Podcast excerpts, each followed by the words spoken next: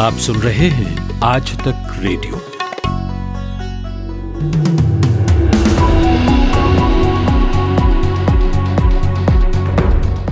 नमस्कार, एक बजे के खास खास समाचारों के साथ मैं माधुरी। राजस्थान में विधानसभा का सत्र आज से शुरू हुआ। मुख्यमंत्री अशोक गहलोत ने विधानसभा में विश्वास मत प्रस्ताव पेश कर दिया है।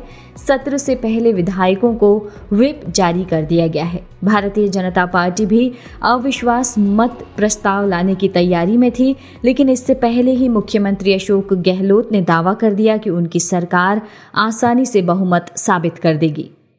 वरिष्ठ वकील प्रशांत भूषण को सुप्रीम कोर्ट ने अवमानना केस में दोषी करार दिया है। मामले में स्वतः संज्ञान लेते हुए सुप्रीम कोर्ट ने वकील प्रशांत भूषण को कोर्ट की अवमानना का दोषी माना है। अब सजा पर सुनवाई 20 अगस्त को होगी। गौरतलब है कि chief justice of India S A Bobde और चार पूर्व सीजीआई को लेकर प्रशांत भूषण की ओर से किए गए दो अलग अलग ट्वीट्स पर स्वतः संज्ञान लेते हुए सुप्रीम कोर्ट ने उनके खिलाफ अवमानना की कार्रवाई शुरू की थी।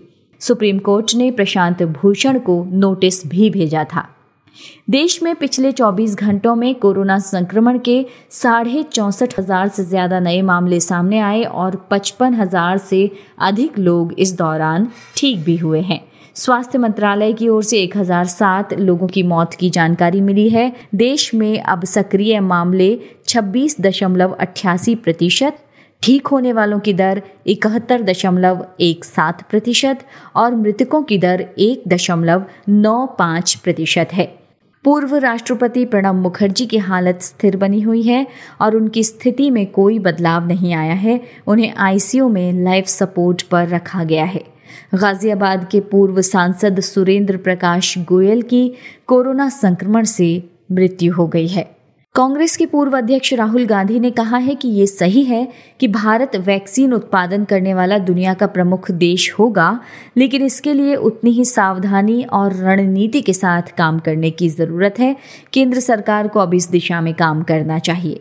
स्वतंत्रता दिवस के कारण देश की सीमाओं पर सुरक्षा व्यवस्था बढ़ा दी गई है। पाकिस्तान से लगती भारत की सीमा लाइन ऑफ़ कंट्रोल पर भारतीय सेना ने चौकसी बढ़ा दी है। आज तक से खास बातचीत में मेजर जनरल वीरेंद्र वत्स ने कहा कि जम्मू कश्मीर के कई सेक्टर में पाकिस्तान की ओर से मोर्टार दागे जा रहे हैं और गोलीबारी हो रही है। एलओसी पर हालत तनावपूर्ण है। सीज फायर उल्लंघन और घुसपैठ का भारतीय सेना मुँह तोड़ जवाब दे रही है।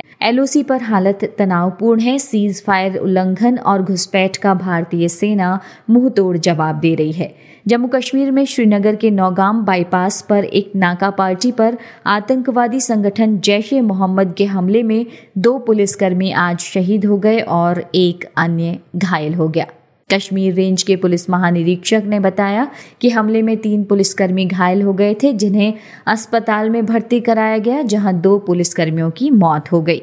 रिलायंस इंडस्ट्रीज़ के चेयरपर्सन मुकेश अंबानी एक फैमिली काउंसिल यानी पारिवारिक परिषद बनाने जा रहे हैं, ताकि उनके कारोबार को अगली पीढ़ी तक आसानी से ट्रांसफ़र किया जा सके। बिज़नेस वेबसाइट लाइव मिंट के अनुसार इस फैमिली काउंसिल में अंबानी के तीनों बच्चों, आकाश, ईशा और अनंत के साथ परिवार का एक वयस्क सदस्य भी शामिल होगा। हालाँकि अभी रिलायंस इंडस्ट्रीज़ ने कोई आधिकारिक बयान नहीं दिया है। अमेरिका में राष्ट्रपति चुनाव के लिए प्रचार शुरू हो गया है। डेमोक्रेट्स पार्टी की ओर से उपराष्ट्रपति पद के लिए कमला हैरिस के ऐलान के बाद उन्होंने जो बाइडेन के साथ मिलकर प्रचार शुरू कर दिया है। इस बीच कमला हैरिस को अलग अलग जगह से समर्थन मिल रहा है। बराक ओबामा के बाद हिलेरी क्लिंटन ने भी कमला हैरिस के समर्थन का ऐलान किया है।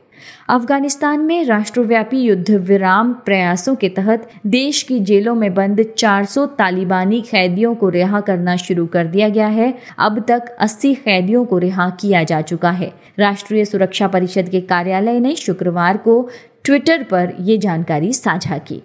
चीन ने क्लीन योर प्लेट नामक एक नई पहल की है। अभियान का मुख्य उद्देश्य भोजन की बर्बादी को रोकना है।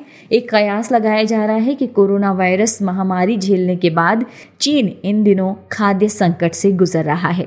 देश के कई हिस्सों में मानसून की बारिश हो रही है। राजस्थान की राजधानी जयपुर सहित कई जिलों में तेज बरसात के कारण निचले इलाकों में पानी भर गया है। यातायात भी बाधित हो रहा है। हिमाचल प्रदेश के मंडी में आज सुबह हगोड़ी माता मंदिर के पास पहाड़ी से चट्टान गिरने से दो वाहन चपेट में आ गए। इसमें दो लोगों की चट्टान के नीचे दबकर मौत हो गई। वहीं कई अन्य घायल हो गए। उत्तर प्रदेश में कानपुर में मूलगंज क्षेत्र में मूसलाधार बारिश के बीच एक जर्जर मकान ढहने से मलबे के अंदर दबकर एक महिला और उसकी बेटी की मृत्यु हो गई। इधर भारी बारिश के कारण गुप्तकाशी में केदारनाथ हाईवे का 70 मीटर हिस्सा बह गया। मौसम विभाग के मुताबिक दिल्ली और आसपास के इलाकों में अगले दो से तीन दिन तक भारी बारिश हो सकती है। तो ये थे अब तक के खास खास समाचार। नमस्कार। खबरों की हलचल और देश विदेश का मिजाज। आप सुन रहे हैं आज तक रेडियो।